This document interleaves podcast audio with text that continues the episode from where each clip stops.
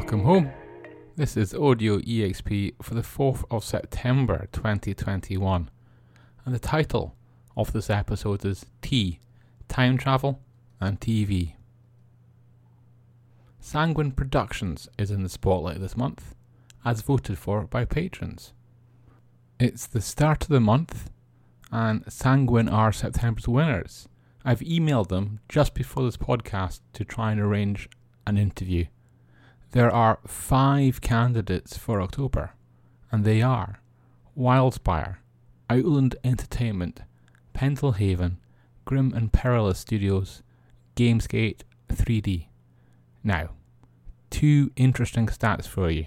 Firstly, we've gone one whole week without an RPG designer calling Geek Native a clickbait blog. Secondly, I've written up the Professor Elemental RPG poll results and can now reveal where and when time travelling tea drinkers would prefer to go to enjoy a nice cuppa. Here are the top three, and in reverse order.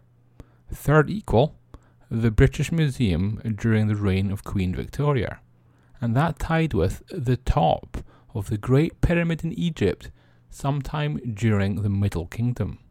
And in first place, with 28% of the votes, Stonehenge during the time of the Druids. I think that's a lovely choice. Do you have a better idea for a place to, and time to go for a cup of tea? Pop over to the blog and let me know. As it happens, this week I was also able to review issue 1 of Missy. Missy is a Doctor Who character. She's played by Michelle Gomez, and while introducing any sort of female character these days seems to upset people, and Missy had an extra twist, I really liked her. So the fact that she has her own spin off is welcome news. And I enjoyed issue 1, although it's really a two trick wonder. It's mainly Missy pretending to be the doctor as she breaks the master out of jail, and then it's a bit of a highlight reel. But it is only the first issue, and it sets up issue 2 perfectly. The meta question I have and still have, despite writing the review, is Is Missy any good? I think if you get the chance to read Missy 1, you should take it. It won't be too long before Doctor Who is back on TV as well, and we'll have to see what the BBC has planned for it. And there are other TV plans in the geeky headlines this week. In no particular order, there's an Exalted TV show coming that's Paradox Interactive's anime RPG via White Wolf and Onyx Path. It features great houses struggling to take power when the Crimson Empress goes missing. Dragon houses. I think TV audiences will be familiar with that concept. I think they will get the super powered Wuxia layer as well. The series will be made by Jenkins and Tate Entertainment. That's the same company making the TV series for Scion, the Onyx Path made RPG about people who are also gods. Now, talk about timing, because Warp Films also announced they will be making a Blades in the Dark TV show.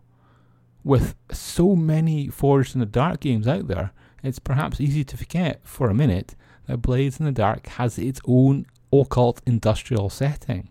You've got criminal gangs vying for power butting heads with noble houses, guilds, and even guards, and all this is wrapped up against bleak industrialism and plenty of supernatural. And that's not all. Amazon also gave us the first Wheel of Time trailer. That's a huge fantasy series, but the trailer is dividing people. Well, that's the saying, I've seen lots of praise for it, but I'm more cautious and more worried myself. It feels like there are touches of dare I say it, cheap and cheese fantasy in there. The Trollocs, teased as they are, looked worrying. I do like the Aes Sedai focus, and I hope that's the one the actual show takes. There is, by the way, an old D20 Wheel of Time RPG. I should fish it out for a TikTok or Instagram tour one day. The jury is out whether there'll be a new Wheel of Time RPG on the way. The chances are far above zero, I imagine we will have to see what gets negotiated and what partnerships around intellectual property rights are formed. And it's negotiations and property rights that bring us to the next section of the podcast. Well, insofar as I ever manage to structure these highlight shows into sections.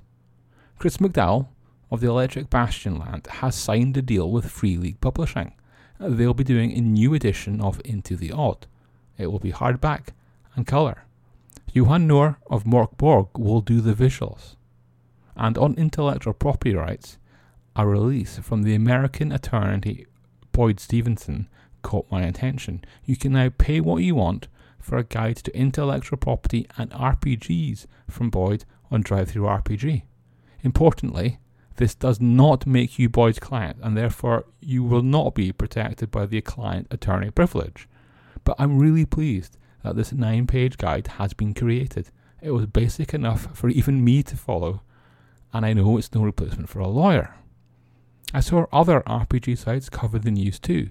Did we all notice the same thing, or is this the case of the echo chamber? As I try and always say on the blog, I cannot give legal advice. Now, at least, I can recommend this guide, and you can find links to it and anything else mentioned in the podcast via the transcript link in the show notes. Avoiding all sorts of dramas around IP rights is the RPG There Once Were Dragons, which I reviewed this week too. It's an OSR style D20 game, but not that D20, and it has its own light setting and lots of clever use of stock illustrations. It's also hundreds of pages of long and it's cheap as chips. It's a great example of pulling together a chunky RPG without much fanfare and certainly without commercial negotiations. Dropping the pay for me commercial requirement is the Excel based The Other Sheet for Pathfinder 2e. There's still the requirement to pay for all the features, but the character sheet builder is free to get started on. For Pathfinder 2e players, you can get loads of features before the paywall. Also, in the news this week, there's a newly enhanced Call of Cthulhu character sheets, and they've been released by Chaosium as part of the RPG's 40th birthday. Some of the tweaks that Chaosium have made to the re released character sheets are around accessibility. And I had accessibility in mind when I checked out the free preview of the Horrible Guild's One More Quest. This forthcoming RPG is based on the board game Dungeon Fighter and has you throw dice as the system, trying to land as close to the target as possible. Complications in the game are handled by difficulties to the throw, like doing it from under a table. Now, there was a time when I would have been unable to get under the table, and wouldn't that have prevented me from playing the game? Well, the short answer is no. In a sign of the times, even in this free quick start, the Horrible Guild remembers to talk about accessibility. Yes, all they say is, well, do something else then. But that's enough. It's enough that they acknowledge and give permission to do something else then. Now, as usual, some bundles and a competition. It's not usually Grimtober, but it is now, and as a result, you can save over $100 on Zweihander titles at DriveThruRPG. The catch? Well, you still have to spend at least $200 to get it. Nevertheless, if this is your system and you want to take your content from zero to hero, this bundle might be the one for you. And the bundle of holding has a deal on the City of Mist. That's a compellingly great narrative superhero game, absolutely worth a look. And at Humble, there are hundreds of dollars worth of crime stories available for pennies.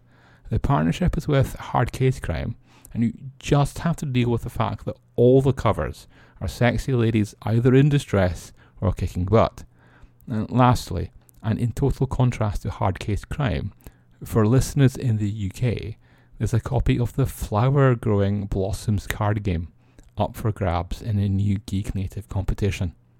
And on that note, let's wrap there. Keep safe, enjoy your tea, and we'll see you next week.